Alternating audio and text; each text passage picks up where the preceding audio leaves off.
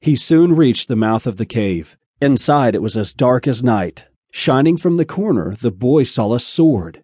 He put on the belt that he had found earlier, and it was then the truth was revealed. With this armor, I am ready to defeat the dragon. He spoke with confidence. Grabbing the sword, he headed off into the darkness.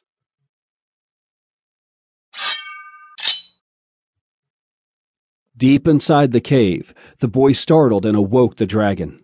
So you come into my lair, and you think you are going to defeat me? The dragon huffed.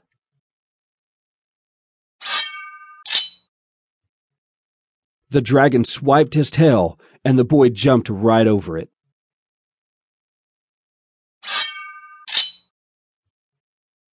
The dragon blew his hottest flames, and with the shield, the boy blocked it.